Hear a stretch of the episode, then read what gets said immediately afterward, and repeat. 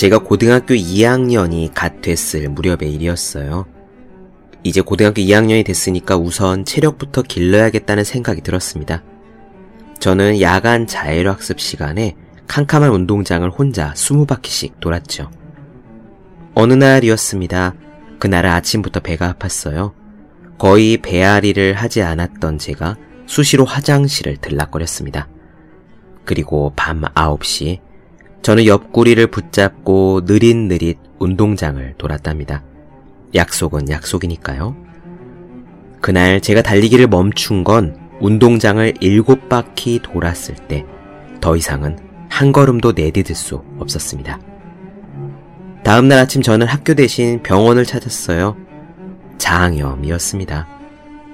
학창 시절을 돌아보면 저는 체력을 기르는데 꽤 많이 신경을 썼던 것 같아요. 스스로가 납득할 수 있는 운동량을 정하고 그걸 꼬박꼬박 지켰습니다. 심지어 이렇게 장염이 걸려서 옆구리를 움켜 쥐었던 날도 말이에요. 공부하는 모든 사람은 공통으로 통과해야 되는 과목이 하나 있습니다. 바로 체력입니다. 만화가 윤태호의 미생에는 이런 말이 나오죠. 내가 이루고 싶은 게 있거든 체력을 먼저 길러라. 책상에 올려놓는 365 혼공 캘린더 무조건 운동하라의 한 대목으로 시작하겠습니다.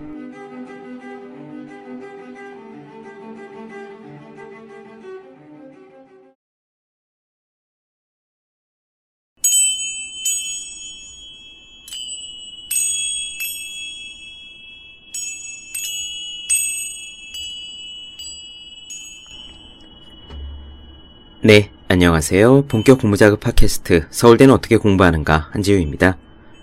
우리는 지금 엔젤라 더코스의 그릿을 보고 있는데요. 그 중에서도 그릿을 기르는 법에 대해 살펴보고 있습니다. 지금까지 세 가지 말씀드렸죠. 관심사를 키워라. 질적으로 다른 연습을 하라. 목적 의식을 가져라 입니다. 오늘은 마지막 이야기예요. 희망을 품어라. 다른 말로 낙관주의자가 되라입니다. 긍정적인 사람이 되라, 낙관주의자가 되라라는 말은 많이 듣습니다. 그래야 성공한다고들 말하지요. 하지만 다른 한켠으로 우리는 뭔가 현실은 조금도 즐겁지 않은데 억지로 긍정적인 마인드를 가지라고 주문하는 것이요. 마치 기분은 좋지 않은데도 억지로 웃어야 하는 승무원 분들이나 백화점 직원분들처럼 뭔가 나 자신을 속이는 것 같고 그래서 불편하게 다가오는 것도 사실입니다. 솔직하게 말씀드리면 저 역시도 그런 덮어놓고 긍정 마인드 같은 것과는 거리가 있는 사람이거든요. 그래서 무조건 힘내라, 좋게 생각하면 다 잘 풀릴 거다라고 장담하는 일도 저는 거의 없습니다. 그럼에도 불구하고 낙관성, 긍정적인 태도는 중요하다고 생각해 왔어요. 그러면은 그 둘의 차이는 무엇일까요? 오늘 엔젤라 더쿠어스가 말하는 내용에 해답이 있을 듯 합니다. 희망이라는 것은요, 무조건적인 긍정을 의미하는 게 아닙니다. 마음을 밝게 가지면 행운이 온다 라는 시크릿적인 기대와도 무관합니다. 단지 어려움이 있더라도 쓰러지더라도 그럼에도 불구하고 다시 일어서려는 결심에 가깝습니다. 이런 종류의 희망에 대해서 말한다면 저 역시 100% 동의하고 확신을 가지고 말할 수 있어요. 희망을 가지십시오. 긍정적인 태도를 가져야 합니다. 라고요. 넘어졌더라도 다시 일어나서 또 하세요. 그렇다고 이번에 성공한다고 장담할 수 있느냐?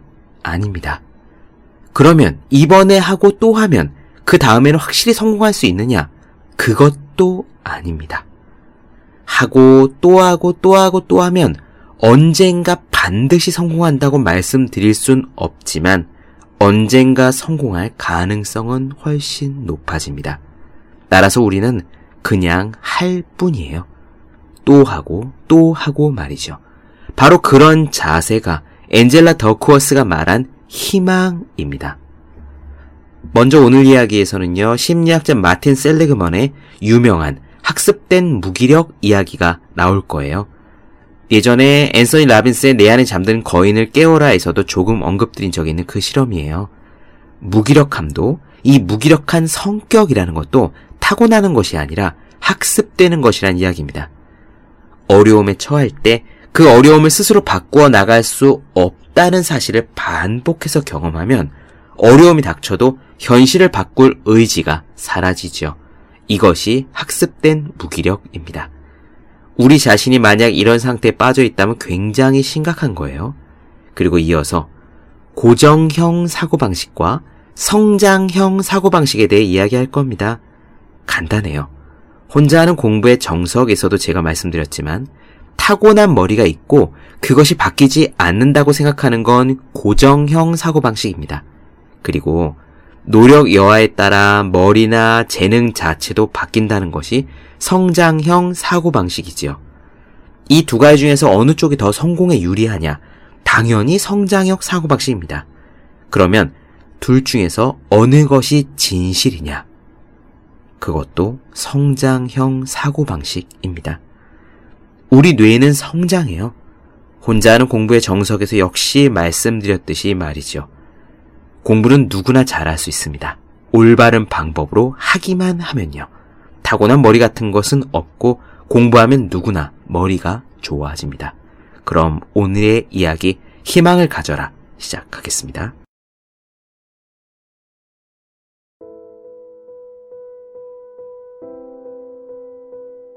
희망이란 무엇인가? 내일은 오늘보다 나을 것이라는 기대가 그것이다. 날씨가 화창하기를 또는 앞길이 평탄하기를 바라는 것도 희망이다. 이런 희망에는 책임이라는 부담이 따르지 않는다. 하지만 그릿을 좌우하는 희망은 이런 것과 다르다. 이 희망은 우리의 노력이 미래를 개선할 수 있다는 기대를 바탕으로 한다. 내일은 나아질 것 같은 느낌이 아니라 나은 내일을 만들겠다는 결심인 것이다. 투지가 강한 사람들이 품는 희망은 어떤 행운들과는 아무 상관이 없으며 다시 일어서려는 자세와 밀접한 관련이 있다. 1964년 심리학과 박사과정 1년 차였던 마틴 셀리그먼은 실험실에서 우리의 갇힌 개의 뒷다리에 전기 충격을 가하는 실험을 하고 있었다.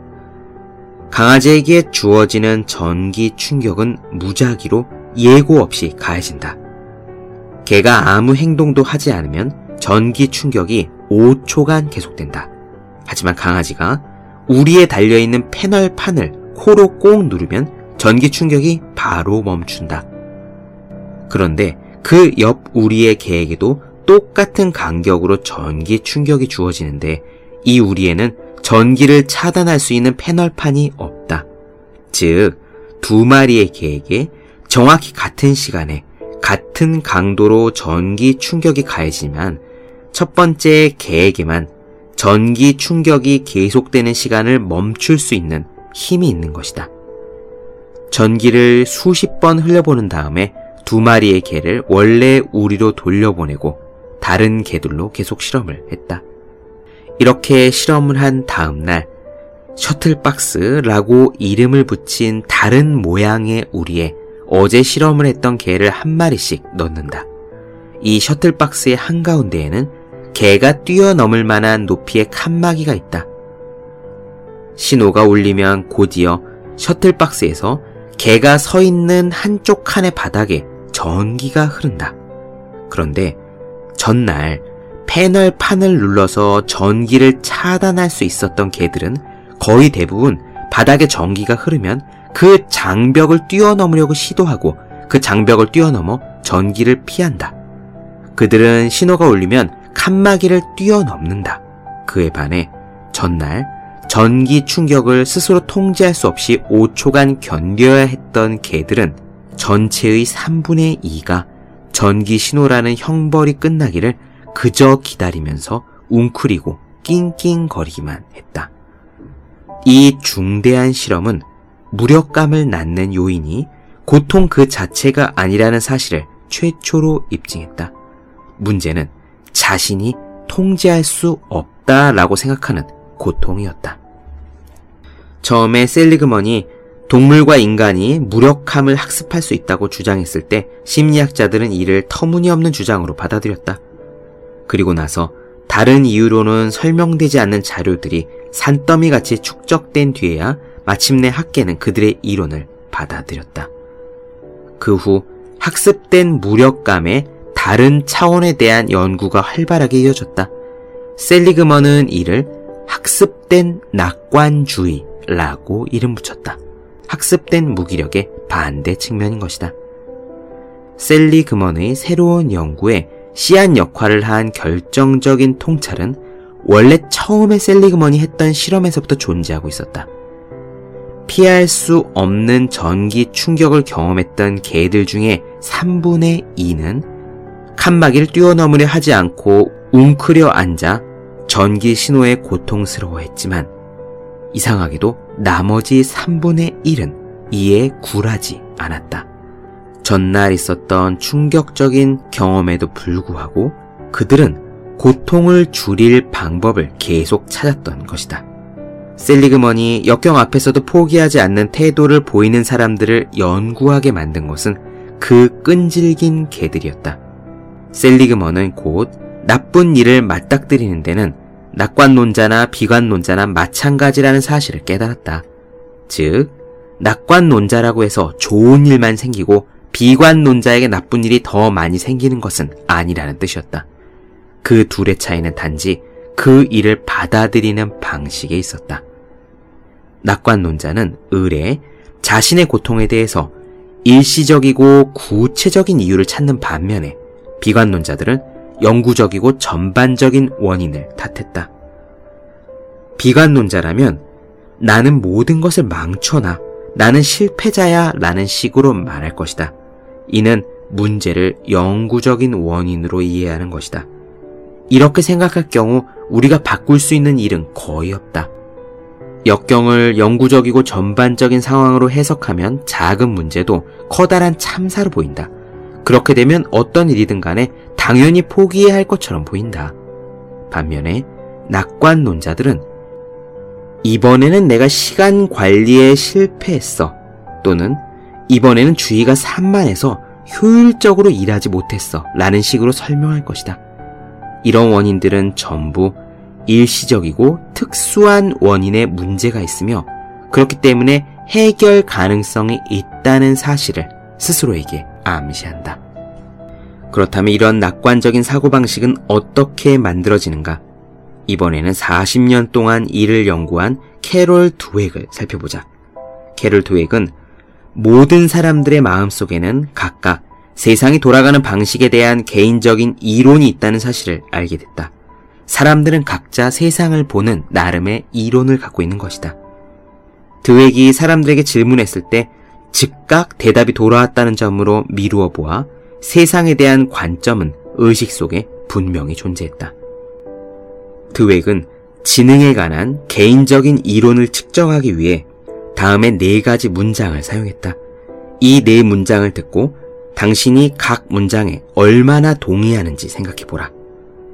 첫째, 지능은 아주 근본적인 개인의 특성으로서 개인의 힘으로 변화시키기 힘들다. 둘째, 당신은 새로운 것을 배울 수는 있지만 당신의 지적 능력 자체를 바꿀 수는 없다. 셋째, 당신의 지능이 얼마가 됐든 언제든지 상당히 변화시킬 수 있다. 넷째, 당신은 언제라도 지적 능력을 크게 변화시킬 수 있다.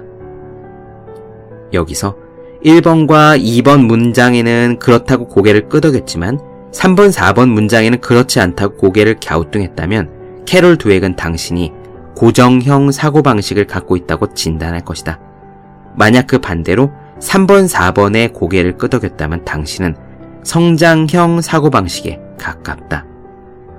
성장형 사고방식을 가진 사람들은 만약 적절한 기회가 주어지고 제대로 된 지원을 받는다면, 그리고 자신이 열심히 노력만 한다면 얼마든지 더 똑똑해질 가능성이 있다.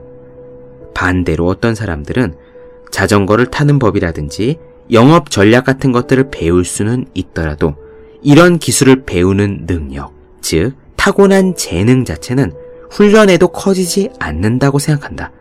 이들은 고정형 사고방식을 가진 사람들이다. 고정형 사고방식을 가진 사람도 성장형 사고방식으로 바꿀 수 있을까?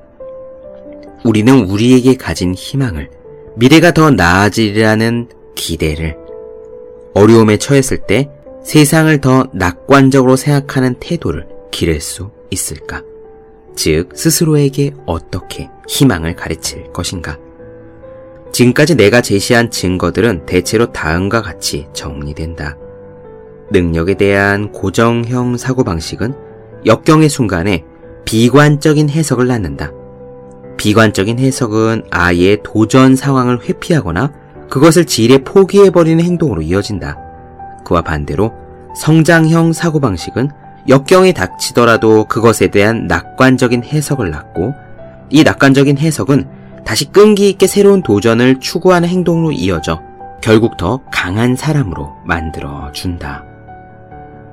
이렇게 되기 위해서는 우선 지능과 재능에 대한 자신의 신념을 바꾸어야 한다.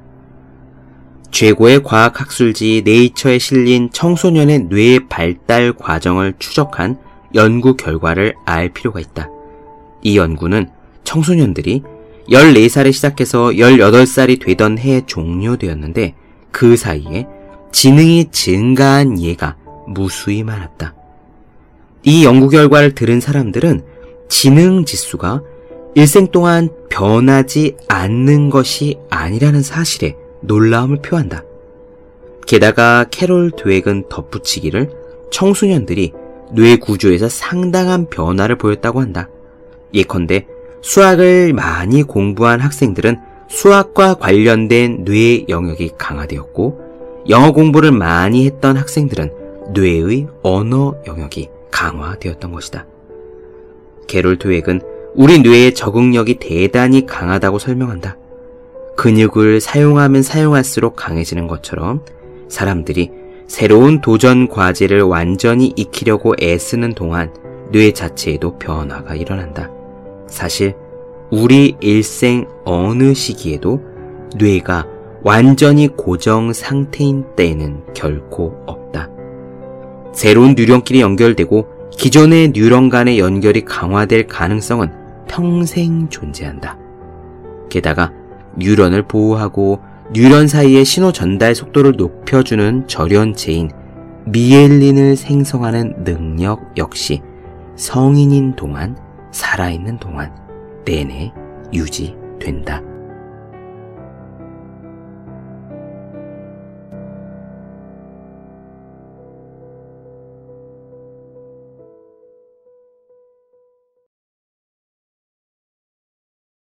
네, 본격 공부 작업 팟캐스트 서울대는 어떻게 공부하는가 엔젤라 더커스의 글잇 나눠드렸습니다. 더 많은 이야기가 궁금하신 분들, 질문사항 있으신 분들은 제 네이버 블로그 허생의 즐거운 편지, 다음 카카오 브런치 한재우의 브런치, 인스타그램에서 해시태그 서울대는 어떻게 공부하는가, 유튜브에서 서울대는 어떻게 공부하는가 검색해 주시면 좋겠습니다. 또 혼자 공부하는 사람의 필수품, 왜 이런 책이 지금까지 없었을까? 학생, 수험생, 취준생, 직장인 등 혼자서 공부하고 계시는 모든 분들을 위해 마련한 책상에 놓기만 해도 공부하고 싶어지는 365 혼공 캘린더, 그리고 혼자 하는 공부의 정석을 주위에 공부하시는 분들께 선물해 주시면 좋겠습니다. 오늘 여기까지 할게요. 전 다음 시간에 뵙겠습니다. 여러분 모두 열심히 공부하십시오. 저도 열심히 하겠습니다.